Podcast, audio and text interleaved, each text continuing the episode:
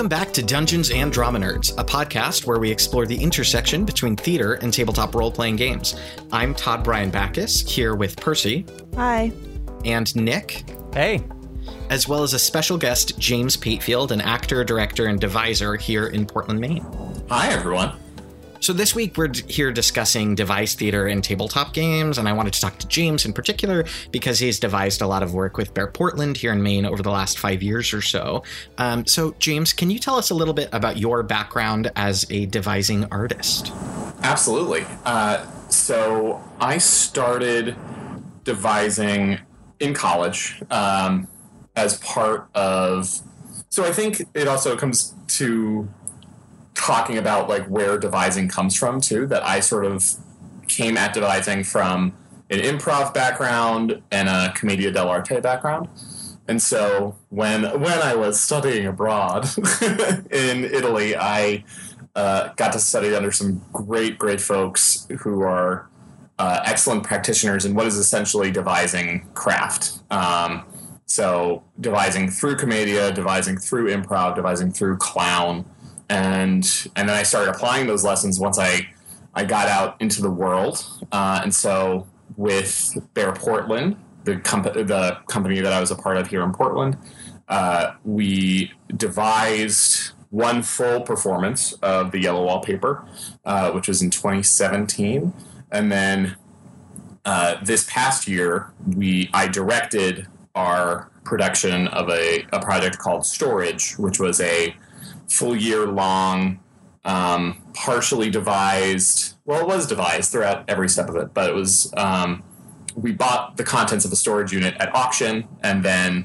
made a piece of performance and a an immersive uh, installation based off of what we found inside. Yeah, that's that's sort of my background on it. Yeah, and uh, for listeners who aren't super familiar with devised theater, can you kind of describe it from a foundational level like what's the difference between devised theater and what someone might think of as like more traditional air quotes theater? Totally. I think that if we're going to put it in like historical context devised theater is sort of a rebellion against the traditional more modeled after capitalism uh, traditional power structure of theater making. So instead, it decentralizes power from the director to everyone involved in the project. So in, a, in an ideal space, it's actors, performers, designers, the director, or like the editor coming together and creating something organically through various exercises stitching all of that together into a into a finished product that is like a set thing, but is creating something out of quote unquote nothing. And yeah, it's got the precedence in like Jerzy Grotowski and Bertolt Brecht, and you know, it ends up sometimes having like a weird, uh, you know, cult of personality around these problematic white men uh, historically. And but also, you know, it's borne out in the Wooster Group and Frantic Assembly? Yes, Frantic Assembly. Um, and so it's all of these organizations that are sort of built around this collaborative performance making. So uh, we sent you the audio from John John Session Zero. Um, yes. And to me, I think it's like uh, a devising for tabletop 101. Um, The way John John sets up the first session, or session zero rather, um, I think is a really fantastic approach to uh, how do we come together to tell a story and how do we set like useful rules and boundaries around those things to make like the work that we're doing both focused and fun. Yes, completely. Um, and so some of the things that John John talked about are like what are the stories that we're interested in telling? What are the things we want to explore? What are the things we want to avoid? Um, and I think that like I try to make my rehearsal rooms really open for collaboration by acknowledging that like as a director, which is often the role that I'm in, like I don't have all the answers. I don't expect to have like a perfect vision of the play. I have some ideas and like we'll see where they go. Um, mm-hmm. But getting to listen to John John's approach was really like, oh, this like I could do even more. I could be even like wider in this. And I'm wondering, as someone who uh, is both a theater maker and a tabletop player, um, what are some things that you think tabletop players could learn from devising practice? I think the yeah, I, I think it's the the sense of play. The and I was so heartened by John John drawing those clear, healthy boundaries around like what stories do we want to tell, what stories do we not not want to tell, uh, because I think you know that's definitely something I want to seal both in theater making and in tabletop playing. That like it sort of gave me this this sense of galaxy brain because you know one of the as- aspects of D and D that's always made me feel so iffy and gross are like the racial dynamics and how you basically get pigeonholed into encountering fantasy racism no matter what, unless you're a human, ironically. Um, but John John also was so intentional about getting into specific, like leaving room for the players of the game to have specific reactions, like painting out enough of an outline so that you have uh, some rules to rebel against um, and also some rules to support you. And we'll talk about mechanics later. But yeah, like being able to go go past like very generic um, hooks and knives into something that's much more specific that allows you to tell a much richer story. And it's also something that's a little more idiosyncratic too, uh, because you get to. I love John John's whole idea of like the rule of cool, and in the in the room, I often when we're devising, I'll my go-to phrase will be "That's so dumb." uh, it's so dumb. I love it because you're with devising work. You're ideally able to get past like you're not trying to make something poli- quote unquote polished or good or like super finished uh, in the room and as soon as you can like get away from taking it super seriously the more rich what you make will be. I'm thinking about what you said about devising as a revolt against capitalism. And I'm thinking about what we're talking about now in terms of just like things don't have to be super. Po- and I'm thinking about like this is a game set in the apocalypse. Do you think that the setting is helpful at all in terms of like theoretically we're in a world where all the structures we know have collapsed? Like, do you think that frees, like, freed us up a little bit more to do weird, dumb shit. Yeah, absolutely. I think I think that's completely connected.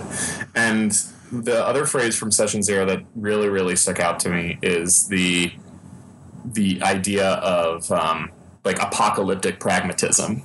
That like let's not uh, let's not gild this lily too much. Like let's take a direct path, and it also yeah empowers all of you to as players to make your own choices because John John as GM or um, Master of Ceremonies. Master of Ceremonies. That's right, and it's uh, again deconstructing like the GM role a little bit, where you know in traditional D and D it could be like ah the, the GM is God, but really no, it the GM is just sort of trying to wrangle all of these different ideas and edit them together in a way that is seamless and enjoyable for the players. I read something recently that uh, seemed pretty like common sense to me, but there were people. It was like on Reddit. It popped up, and it was like, "You're not playing for your players as a GM. You're playing with your players." And there were a hmm. lot of people who were like galaxy braining about this and thinking like, "Oh, this is like not how I think of GMing. I think of like I'm setting up a thing so that they can play." um, and instead thinking about it as like no you just have a different role but you're also playing like it is yeah. your job to help facilitate a cool experience but like it's also your job to have fun yeah in that yeah which is why i come back to like improv's roots in or devising's roots in improv. It's all about yes anding and like with improv you don't want a character to really overtake another character and and shoot down their ideas and uh, really railroad them in a particular direction of the plot. You want to build that collectively, and that's the really exciting thing about it is that you you can map it out as much as you want as a GM, but you have no idea where any given session will necessarily go, uh, or you've got bits and pieces that you can throw in as needed, but it's almost never where you initially intend it to be.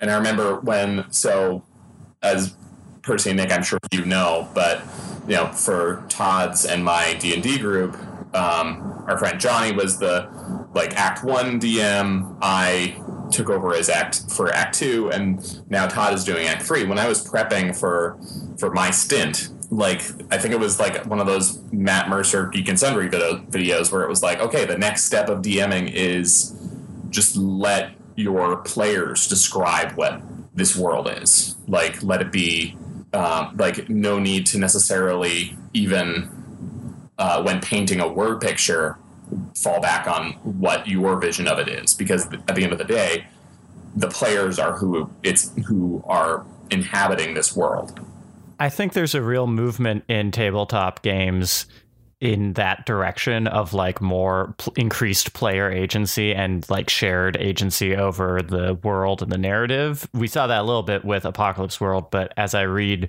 more and more games, increasingly built into the structure of the game itself are these expectations and ways to enable people to create the world as players and even in some cases there you know people are creating games now that are completely lacking a GM that are just for two players in the same role without a GM or even for one player sometimes without GM. I think that cross pollination that also happens I think between devised theater and more quote unquote traditional theater is really interesting to see and really healthy.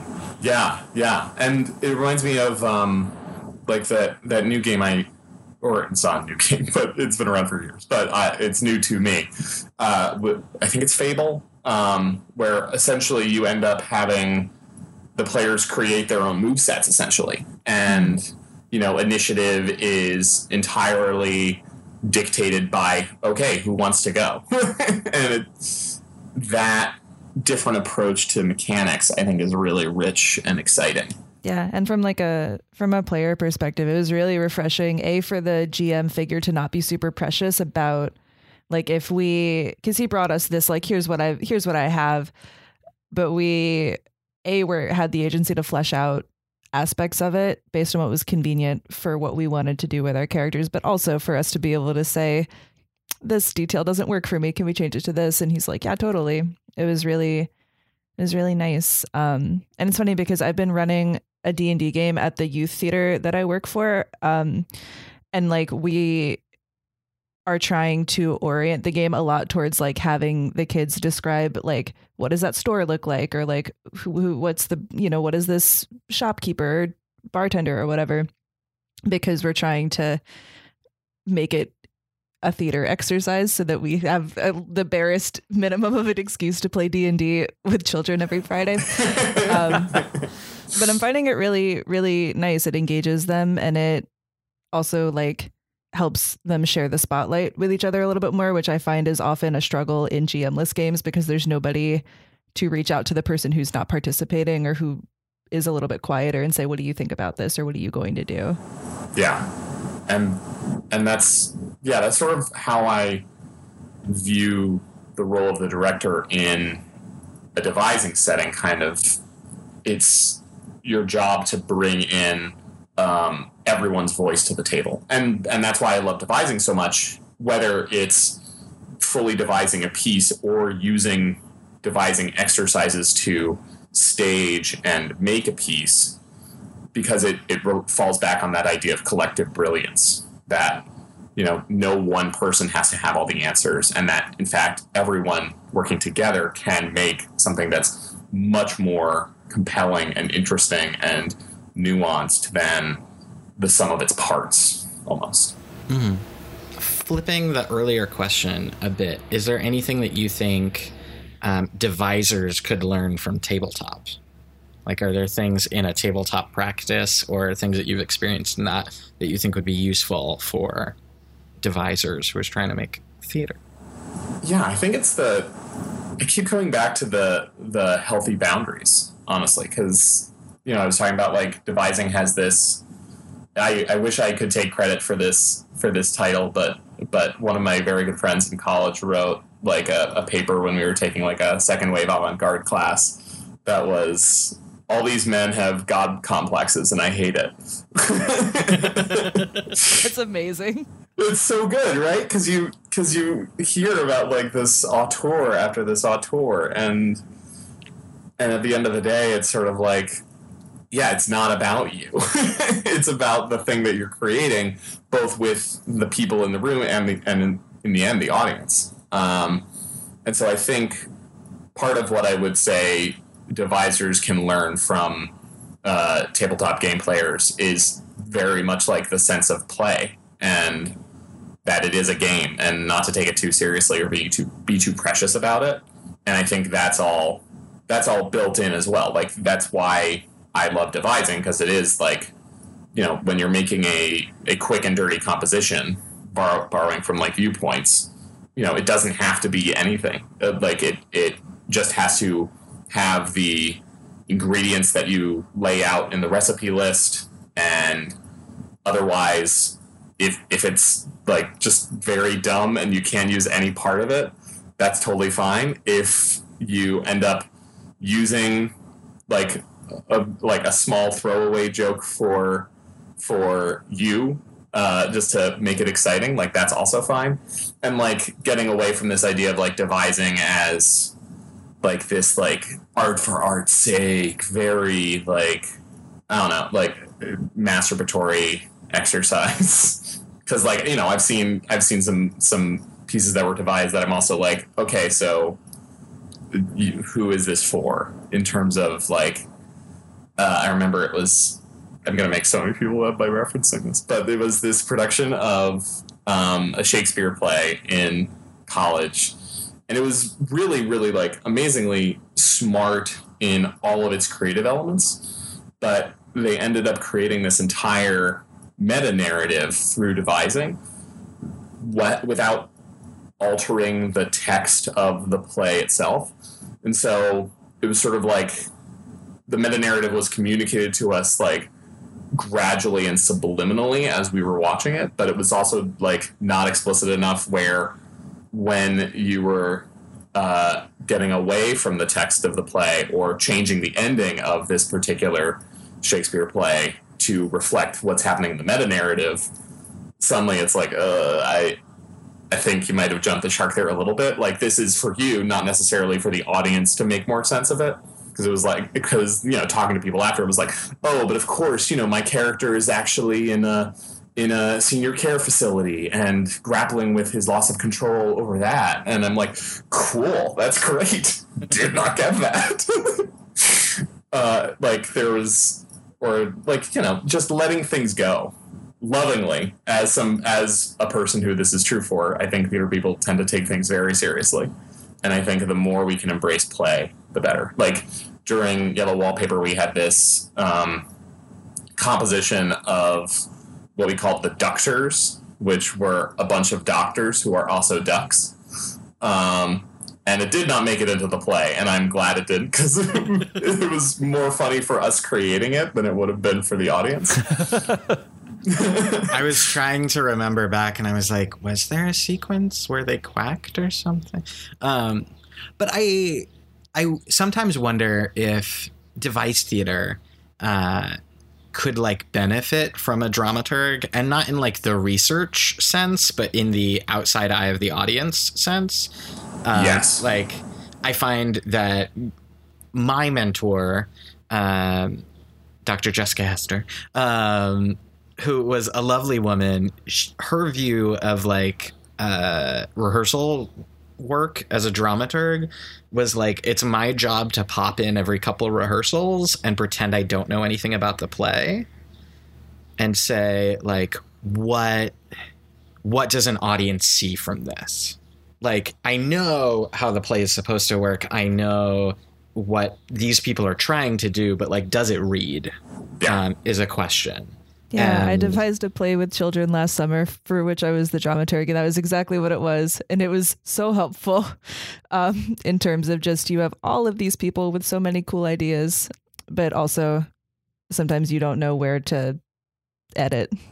Yeah. Yeah. And one of my mentors in college, uh, James Peck, who is a lovely uh, director and also uh, performance studies knowledge source, um, he, he had a very similar approach essentially to that, where it's like, yeah, my, my job is to come in and and be an, an audience advocate too, to also like delight and surprise and um, you know he he drew a lot from Brecht and it was like you know to strike them the audience clearly with an idea and have like that image uh, speak out speak out to them.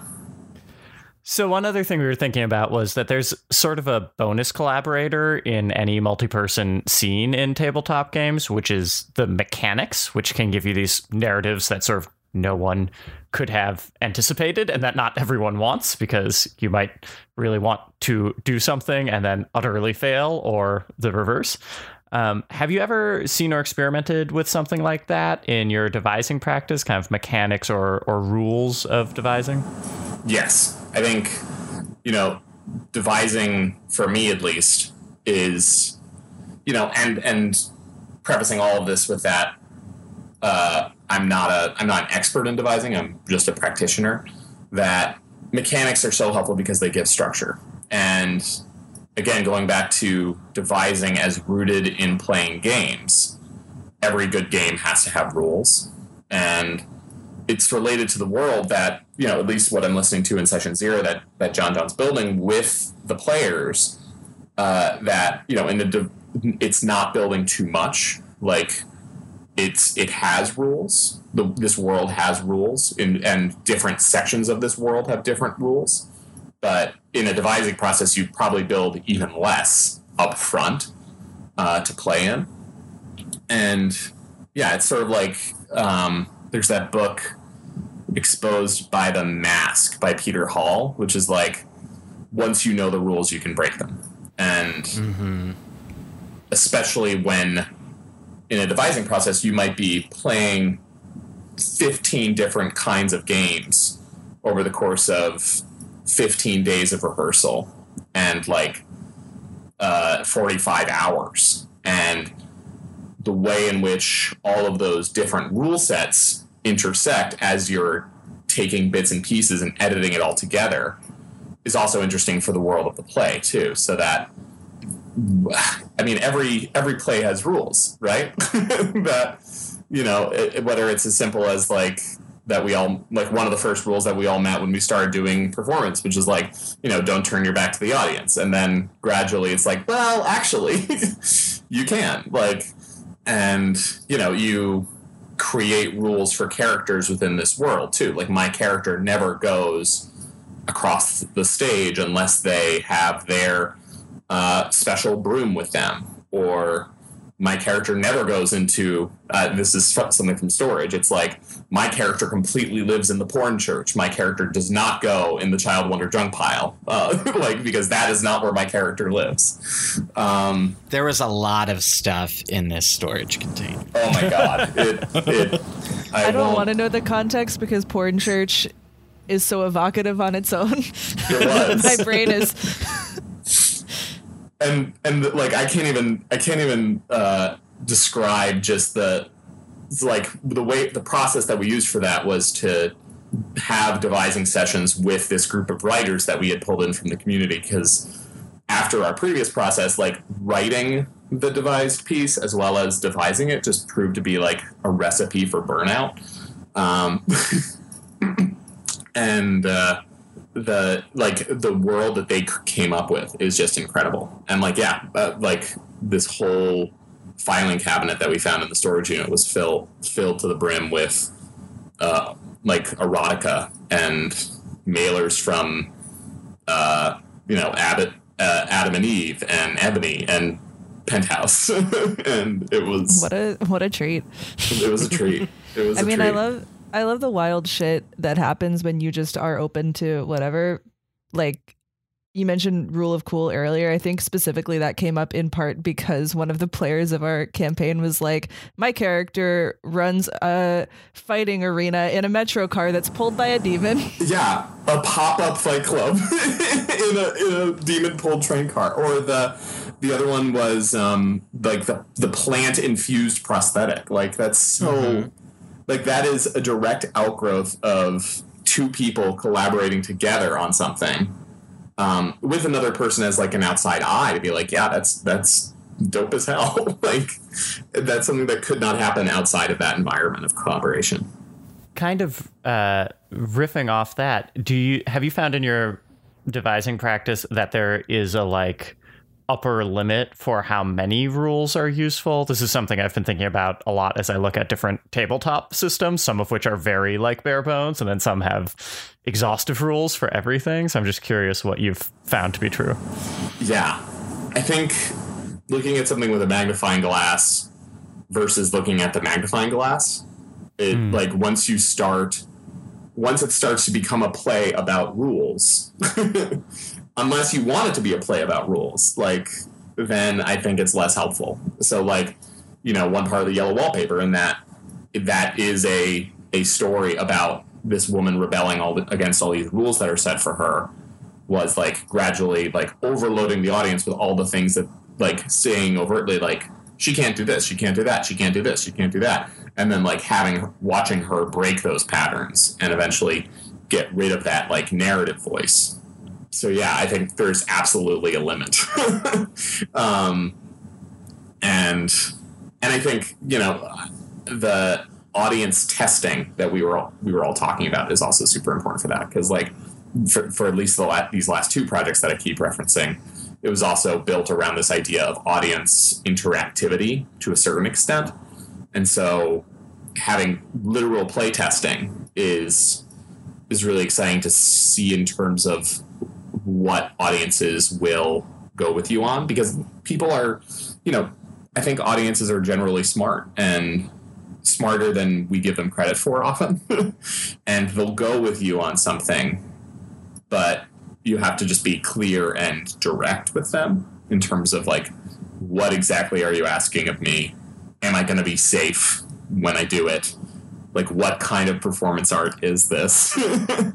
to again harken back to like the the bad rap that I think it sometimes deser- deservedly gets as somebody doing it for themselves and not for telling a story in a compelling way. I think safety is an interesting thing to bring up, and we're gonna do like we're gonna talk about safety in the context of Apocalypse World later. But I think that that's so important, and a thing that we don't talk about enough is just how do you set the audience up to feel like they can be brave and vulnerable in a space, and also how do you set your ensemble up so that they can do the same thing. Because um, I think we talk a lot about how art benefits from vulnerability, but not enough about how do you make that a thing that people, a place that people can get to where they can be giving their full self. Yeah. I think, yeah, that's such a good point. that, and I think it ties into some some really cool work that I actually did with Ella, who's in your Apocalypse World game, because they were our intimacy director for storage. And so one of the things that we talked about when we brought them in was to say like safety and consent is also about a choice, like having a choice. Um, and so having even just having a choice for the players in a, a, game to be like, yeah, my character's not into that. I'm not going to be there. Um, or like, yeah, I'm going to leave um, and do something else over here, or you know, I don't want to necessarily go along with what the group is doing in this way or this way. Uh, having that variation of choice really helps people stay safe. I mean, it was so helpful having Ella there in general because they created this beautiful intimacy choreography for this bizarre moment in the script that we had. Again, you know, this is a play with a porn church in it but like it was we created this bizarre uh, like mashup of found footage that we had that from the tapes and cassettes in the storage unit, and we gave them to a local burlesque performer, and he mashed them up under this Elvis song that also had been incorporated into the script. And it was just this bizarre, beautiful thing. But then when we were actually in the room, I was like, oh, great. Like, you know, we're going to have the audience circle around and like watch this thing and have the actors be doing these pieces around it, but it's really about the thing. And then, you know, somebody brought up very good point. They're like, well, what if the audience doesn't want to watch it? like, what if they're uncomfortable with that? And we're essentially forcing them to watch a mashup of pornography. And I'm like, yeah, that's a really good point. And so having a variety of, of things for the audience to look at, even, is, and, you know, I think we also had one or two actors who were also a little uncomfortable with that, like being forced to watch it. And so even being able to have them be, to say to them, okay, we're going to honor and respect that boundary. And you know you're also doing this thing over here that the audience can look at and enjoy and take in in the context of everything else. Like that's that's super important. So one of the mechanics built into apocalypse world is that the world building and the character creation is all done collaboratively at the table together. Um, what benefits do you think this might have for the rest of the gameplay? And how do you feel this might relate to devising theater in general?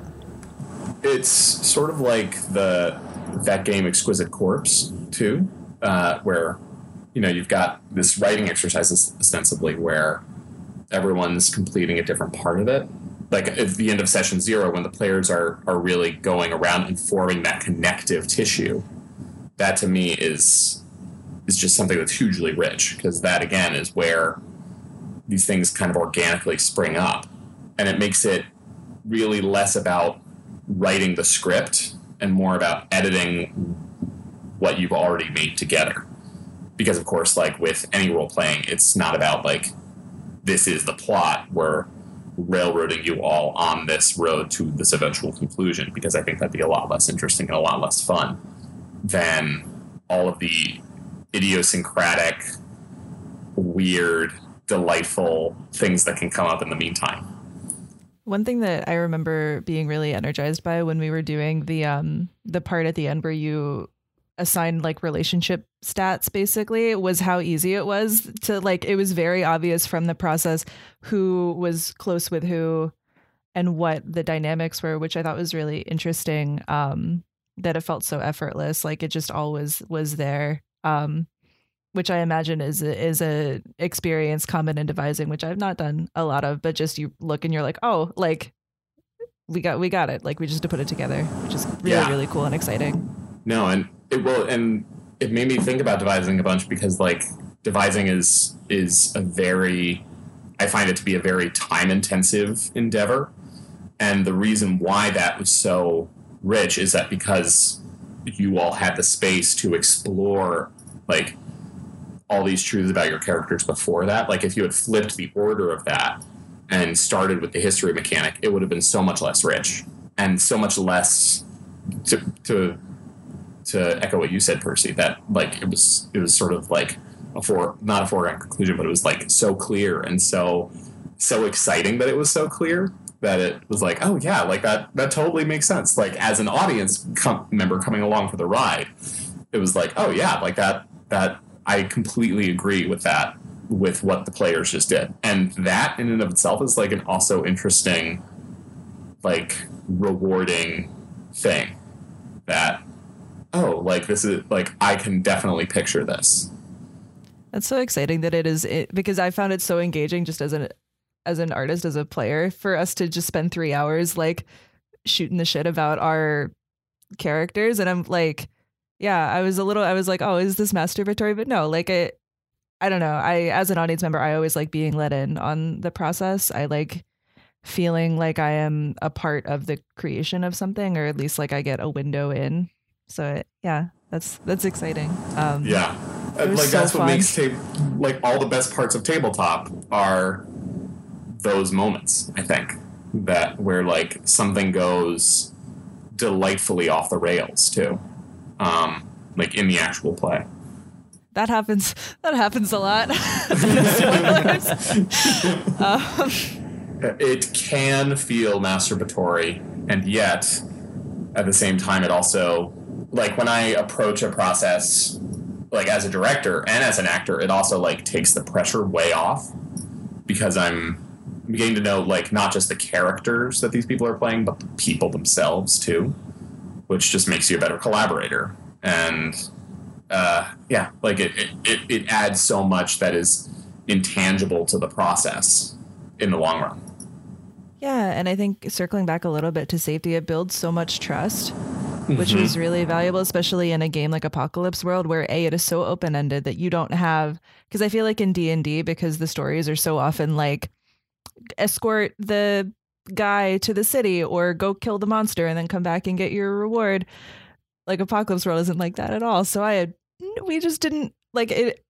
It felt okay that we didn't know what was going to happen or what was the quote unquote right thing to do because a we knew there wasn't a right thing to do and also I could I had a good idea of what everybody else in the game wanted character wise or what they as players were interested in. So I felt like, okay, I can, if I don't know what to do, somebody else probably will.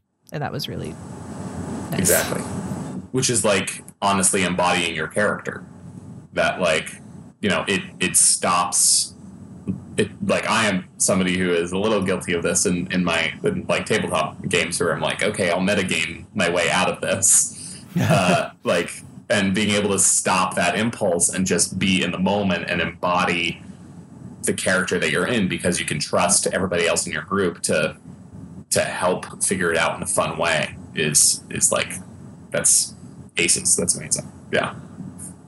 It's been delightful talking to you all. I mean this is i could i could talk about all this for forever. So this is really really rad um, well, thank you so, so much for joining us today. Um, and next week, we'll be diving back into Apocalypse World. Uh, thanks for listening, folks. Dungeons and Drama Nerds is produced by Todd Brian Backus, Percy Hornack, and Nick Orvis, and is mixed and edited by Anthony Sertel Dean. Find us on Facebook, Twitter, and Instagram at DN Drama Nerds. Check out our cast bios on our website, dungeonsanddramanerds.com, and tune in next week for another episode of Dungeons and Drama Nerds.